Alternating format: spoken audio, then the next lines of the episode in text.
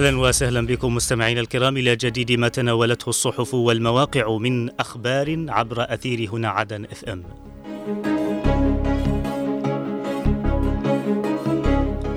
البداية من موقع المجلس الانتقالي ومنه نقرأ المجلس الانتقالي يستهجن استغلال مقابلة الرئيس الزبيدي مع قناة البي بي سي وتوظيفها في غير سياقها. الأمانة العامة تناقش أبرز المستجدات على الساحة الجنوبية. مساعد الأمين العام يلتقي مدير عام البريقة بالعاصمة عدن.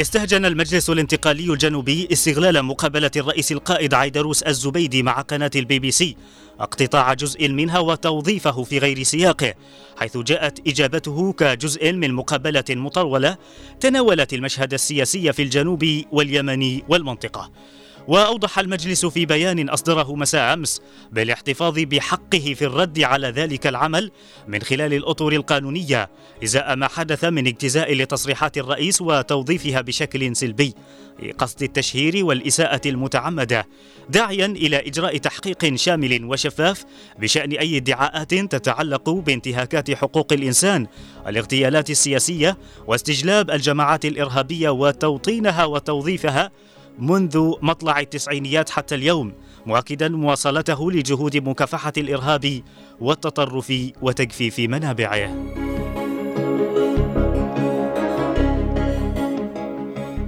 ناقشت الأمانة العامة لهيئة رئاسة المجلس الانتقالي الجنوبي خلال اجتماعها الدوري برئاسة فضل الجعدي مستجدات الأوضاع الاقتصادية والسياسية والاجتماعية على الساحة الجنوبية.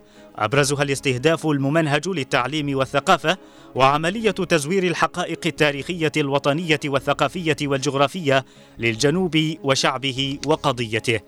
كما استعرضت الأمانة خلال الاجتماع أمس تقرير الانضباط الوظيفي المقدم من دائرة الشؤون المالية والإدارية الذي تناول مستوى الحضور والغياب لكادر الأمانة العامة خلال العام المنصرم بالإضافة إلى استعراض أهم الأنشطة التي نفذتها الأمانة خلال الأسبوع الماضي.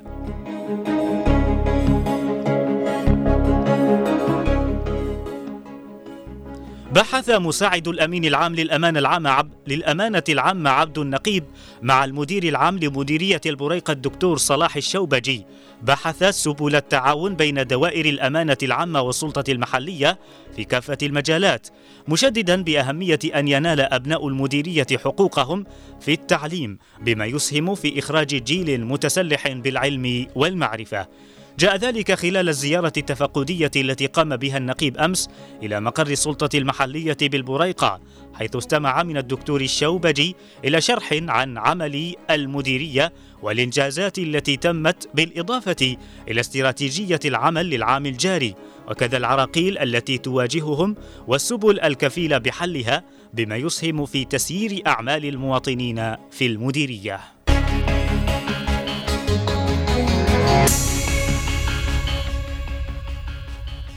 وإلى موقع درع الجنوب مستمعينا ومنه نقرأ برئاسة لملس اللجنة الأمنية بالعاصمة عدن تقيم عمل بل تقيم عمل العام 2023 وتناقش خطة العام الجديد.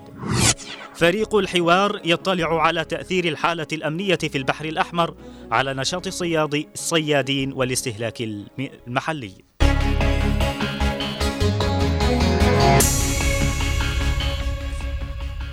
ناقشت اللجنة الأمنية بالعاصمة عدن خلال اجتماع لها برئاسة وزير الدولة محافظ العاصمة عدن أحمد لملس تقييم الخطة الأمنية للعام المنصرم وأوجه القصور التي رافقت العمل فيه بالإضافة إلى مناقشة الخطة الأمنية للعام الجاري الإجراءات التي يجب اتباعها لتسهيل المعاملات في المرافق الأمنية إضافة إلى جملة من الإرشادات اللازمة للارتقاء بالأداء الأمني. وشددت اللجنة خلال الاجتماع أمس على ضرورة توحيد الجهود لتعزيز أمن واستقرار العاصمة عدن من خلال رفع مستوى التعاون والتنسيق مع مختلف الهيئات والمرافق الحكومية ذات العلاقة بما فيها القضاء والمحاكم والنيابات.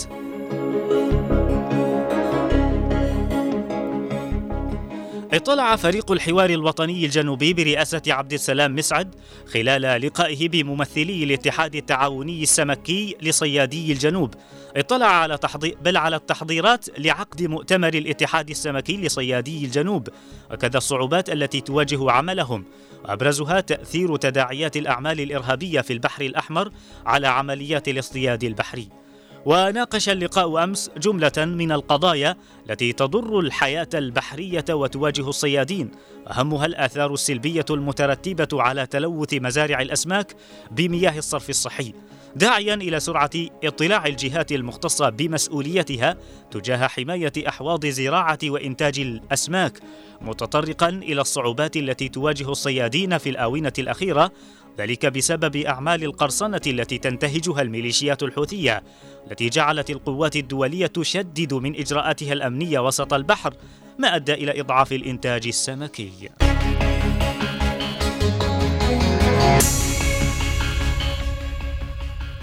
وإلى صحيفة المشهد العربي مستمعين ومنها نقرأ مقالا كتبه ياسر اليافع عبر من خلاله عن استهجانه للمقابلة الأخيرة لنوال المقحف مع الرئيس الزبيدي حيث يقول في مقاله منذ أن حل عام 1990 العام الذي حدثت فيه نكبة الوحدة المشؤومة تزايدت حدة التفجيرات والإرهاب مستهدفة الكوادر الجنوبية مستندة إلى فتاوى دينية لمشائخ الإخوان. وعقب السيطرة بل وعقب سيطرة ميليشيا الإخوان على السلطة عام 2011 تزايدت هذه العمليات حيث شهدت الفترة من عام 2011 إلى 2015 سلسلة من العمليات الإرهابية التي طالت الكوادر الجنوبية في لاحج وعدن وحضرموت وشبوة بالإضافة إلى تسليم كبريات المدن في الجنوب لتنظيم القاعدة. ويواصل الكاتب مقاله ساردا خبث تنظيم الإخوان الذي سعى بكل مكيدة للنيل من القوات الجنوبية ودولة الإمارات العربية المتحدة عقب تشكل القوات التي حاربت الإرهاب وحافظت على أمن العاصمة عدن فيقول تشكيل هذه القوات وبهذه السرعة والاحترافية أزعج بالدرجة الرئيسة تنظيم الإخوان الذين كانوا يعتبرون الجنوب معقلهم الرئيسي بعد طردهم من صنعاء من قبل الحوثي لذلك شعروا بالخطر في ظل دعم دولة الإمارات للقوات الجنوبية فشنوا حملات إعلامية ضد القوات الجنوبية ودولة الإمارات. ويواصل الكاتب مقاله متحدثا عما تزامن مع تلك الحملات من محاولات اغتيالات متعددة ومنها اغتيال محافظ عدن الأسبق جعفر محمد سعد بالإضافة إلى محاولات كثيرة استهدفت الرئيس عيدروس الزبيدي واللواء شلال شائع والكثير الكثير من المحاولات الإرهابية الأخرى.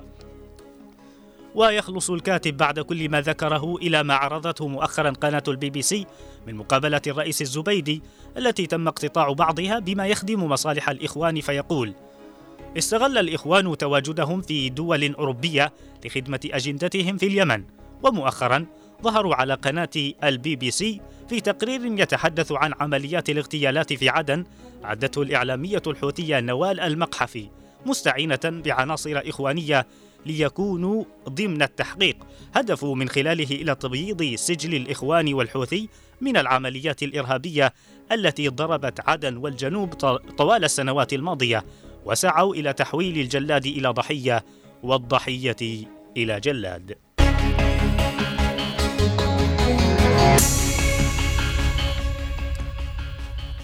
وإلى الصحيفة الرابع من مايو مستمعين ومنها نقرأ مقالا كتبه أحمد العبادي بعنوان عن تحقيق البي بي سي.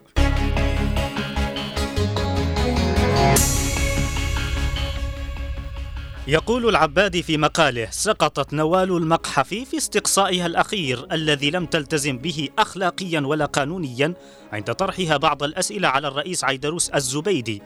التي كانت بالأساس تهدف للحديث عن الأوضاع في اليمن ولكن الصحفية وجهت له أسئلة تخدم مصلحة تحقيقها. ويضيف الكاتب إجراء التحقيقات يتطلب مهنية عالية جدا لا سيما الدخول باسمك الشخصي وموضوعك الحقيقي وعدم نشر الكواليس التي يتم الحديث عنها أو فيها بعفوية بغرض إحراج الضيف وإظهاره بمنظر المرتبك لخدمة التحقيق.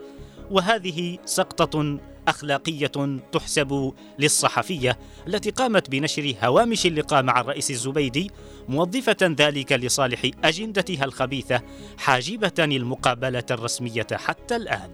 ويختم الكاتب مقاله فيقول إن هذا التحقيق فقد مصداقيته لكونه سيس وخرج عن المهنية. بالإضافة أو سيس وخرج عن المهنية.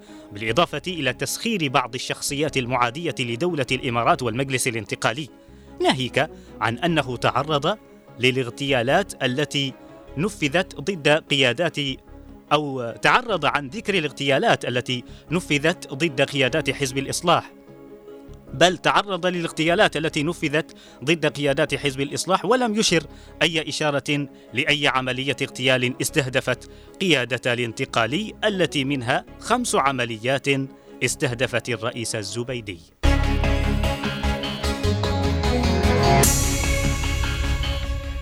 وإلى موقع عدن 24 مستمعين ومنه نقرأ انتقال صيرة والسلطة المحلية بالمديرية ينظمان لقاء لتقييم مستوى برنامج دروس التقوية لطلاب المدارس. رئيس انتقال لاحج يستقبل جموع المواطنين في مكتبه للاستماع لشكاويهم.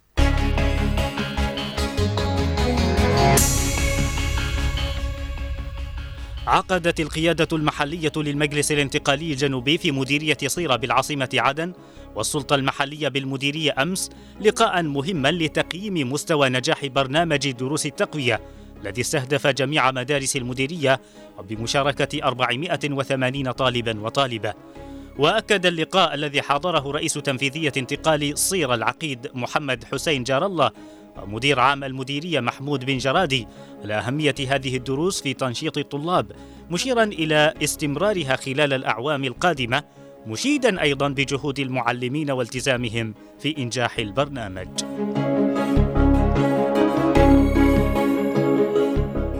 استقبل رئيس تنفيذية انتقال محافظة لحج وضاح الحالمي أمس جموعا من المواطنين الذين قدموا من جميع مديريات المحافظة للاستماع إلى مشاكلهم وأكد الحالم خلال لقائه بالمواطنين اهتمام قيادة انتقال المحافظة بالقضايا التي تهم الناس لافتا إلى أنها ستعمل جاهدة في سبيل تذليل كافة الصعوبات ومعالجة الاختلالات. من جهتهم ثمن مواطنو المحافظة وقوف رئيس انتقال لحج إلى جانبهم في الوقت الذي أوصدت أمامهم كل السبل.